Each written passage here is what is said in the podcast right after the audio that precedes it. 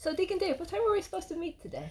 I think we we tentatively scheduled for three o'clock, but we said we were going to confirm the Yes. timing. And then I texted you and said, Are we still good for three? And you said, Yes, I might be a few minutes late. And how many minutes late were you? I was about 29 minutes late, but I called you. you did, yes. And did I actually say a few minutes late, or did I say I was going Let to be a, to a bit late? Let me refer Right. You know, and I don't like being late. a little, a little late. A little late. Well, I don't like being late either. I don't either. And what is what is what is a little? Less than a half hour? I know that's that's relative, isn't it? To me, a little would actually be five minutes. Yeah, so I was, yeah, I was, I was, yeah. I was six times a little Yeah. late. Well, you did call. I did, Yeah. and uh, I um, am sad and sorry for my being late. I'm Deacon Dave. Lisa. Welcome to the Deacon, Deacon Dave and Layperson Layperson Lisa show. See, I'm not good at that. Well, we're gonna work on Lisa picking on me Uh. um, a little bit better, but for now we're on to Psalm 50. So go ahead, Lisa. A psalm of Asaph. The God of gods, the Lord, has spoken and summoned the earth from the rising of the sun to its setting. From Zion, the perfection of beauty, God shines forth. Our God comes and will not be silent. Devouring fire precedes him, it rages strongly around him. He calls to the heavens above and to the earth to judge his people. Gather my loyal ones to me, those who made a co- covenant with me by sacrifice. The heavens proclaim his righteousness, for God himself is the judge. Listen, my people, I will speak. Israel, I will testify against you. God, your God, am I. Not for your sacrifices do I rebuke you. Your burnt offerings are always before me. I will not take a bullock from your house, or he goats from your folds. For every animal of the forest is mine, beasts by the thousands on my mountains. I know every bird in the heights. Whatever moves in the wild is mine.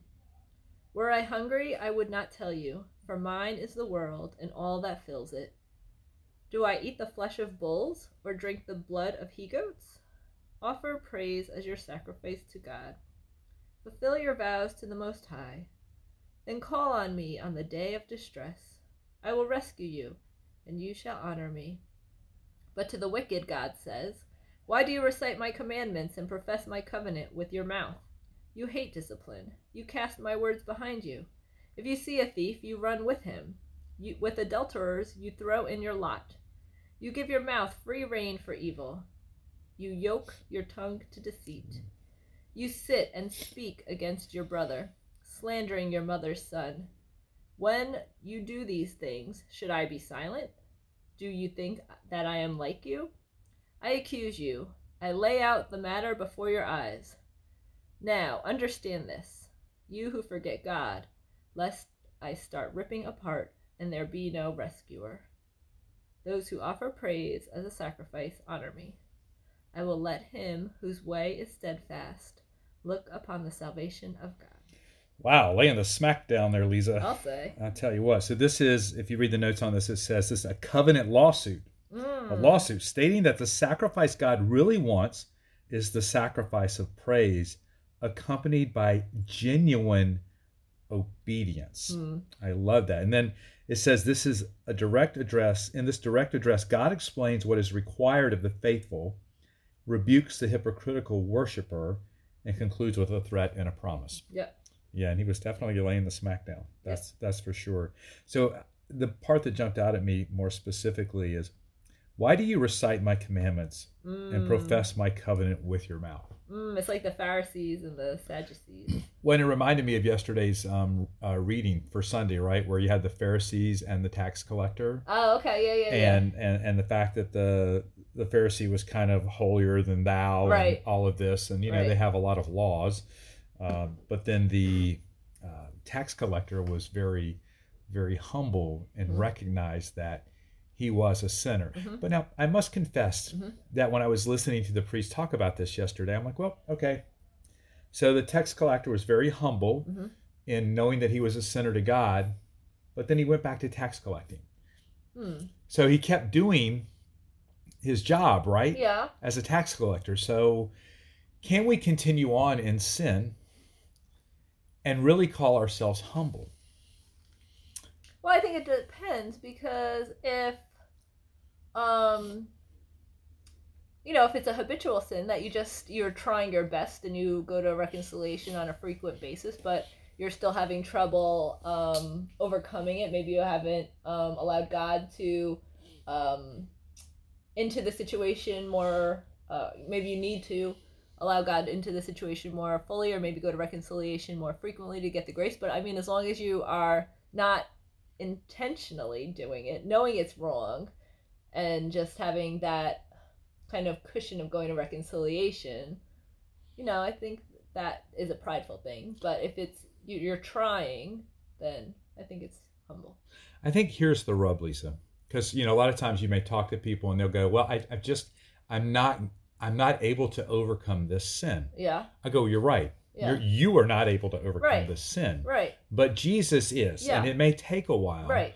but you have to let Him into that sin. I Yeah. think often, even in confession, right, we can keep God at arm's length, right? Right. Okay, I, I'm going to God. I'm, I know I'm, I'm doing this wrong. Although you vow to try to not do it again, right? Right. And and so uh, I, I've received absolution. I have sacramental grace, but am I really opening opening my heart to allowing God to enter into that situation Right. so that I can more fully experience that sacramental grace and helping me to overcome that sin? Yeah. and yeah, it could take a while.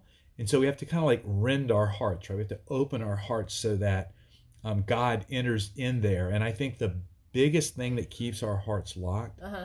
Is is maybe sometimes it's kind of transactional, right? We go, Mm. okay, I've received forgiveness. Now I'm going to go back over here and I'm going to continue to try to solve uh, overcoming this sin on Yeah. my own. Yeah. Uh, no, Yeah. that's not the answer. Because if that were the answer, you would have already done it. Right. So the answer is to really fully invite Yeah. Jesus into that place. Yeah. Sometimes we don't want to Yeah. because it's ugly Mm. Okay. and we're yeah. shameful. Yeah. But that's exactly where he wants to be in Right. the midst of that stuff, right? Right. He was on the cross Right. with every sin, so he can he can enter into whatever ugliness we may He have. already knows. Yeah, and we act like he doesn't know Yeah. sometimes. yeah. So, the, so the question, one of the questions I have for the listeners are: Is there something that you're struggling with in your life in terms of sin that you keep taking to confession? mm. And if it is, okay, I'm going to ask you to do two things. The first one is is to ask God for the grace to go to confession out of love just for Him, Right. okay, because you've hurt Him, which that kind of entails having a deeper relationship with Him. Mhm. So we might have to work on spending more time with Him. hmm Then the other part is is after reconciliation is to really invite God into the mess, Mm-hmm. right? Mhm. And and um, a third thing, I have a Mhm. third one. Okay. At the sacrifice of the mass, offer yourself, including that mess, Yeah. that ugliness, as part of your offering to God. Yeah. Because He gives Himself back to us in perfection. Right. So all of these are like supernatural things that we can do that help us to more intentionally invite God into whatever we have going on in our lives. Yeah. And when we do all of that, we start to see the effects. hmm And it's even that much more easier to give him praise. Yeah. Which is all he really wants. Right. Because So- isn't that what it says? Yes, it does. Oh. So I have a question for you, Lisa. Okay. So what were you doing Saturday night when we were having praise and worship out in the meeting space here at the retreat center? Praising and worshiping. Yeah, but where, where where were you? Um, I was behind the screen. She was hiding behind the screen Yes. where no one could see her. Exactly. And I look around there and she has her eyes closed and she's like doing her arms like she does. And she opens her eyes. And I go, Lisa, can you pray? And Lisa gives me a look like when I feel like it, right? Which you did a beautiful job Oh, multiple times that night of extemporaneous praise and prayer Mhm. for God, right? Which is sort of, he wants that. He Yeah. wants, and, and, and so if we're going to be obedient, right? This cycle of going to confession and sinning and going to confession and sinning, which we have all struggled with that, Yeah. right? We have to do something different, right? Ah. mhm. Okay. It has to become less transactional and more okay, God, I really love you, and I'm going to enter into deeper relationship with you, and then I'm going to ask you to enter into those parts of me Right. that I don't really like, Yeah. right? Right. So that you can fix what I can't. What thoughts do you have? I've been running my mouth too much. Um, well, I was just like when you were talking, like um, sometimes we're attached to certain sins. Mm-hmm. Um, so that's also a reason why it's hard to allow God fully into those. Um, so until we really surrender those sins to Him, it's gonna continue to be a struggle. And like we said, surrender is not handing it over to Him. It's allowing Him to enter. It's allowing Him to enter into Yeah. it. Yeah. Right. Because there's always going to be some part of us because of our human condition, right, uh, where we might want to fall back. yeah. and and so as a result of that having him always present in that makes it easier to overcome it Right. any final thoughts No. i'm deacon dave And Layperson Lisa, so See you next time. Bye.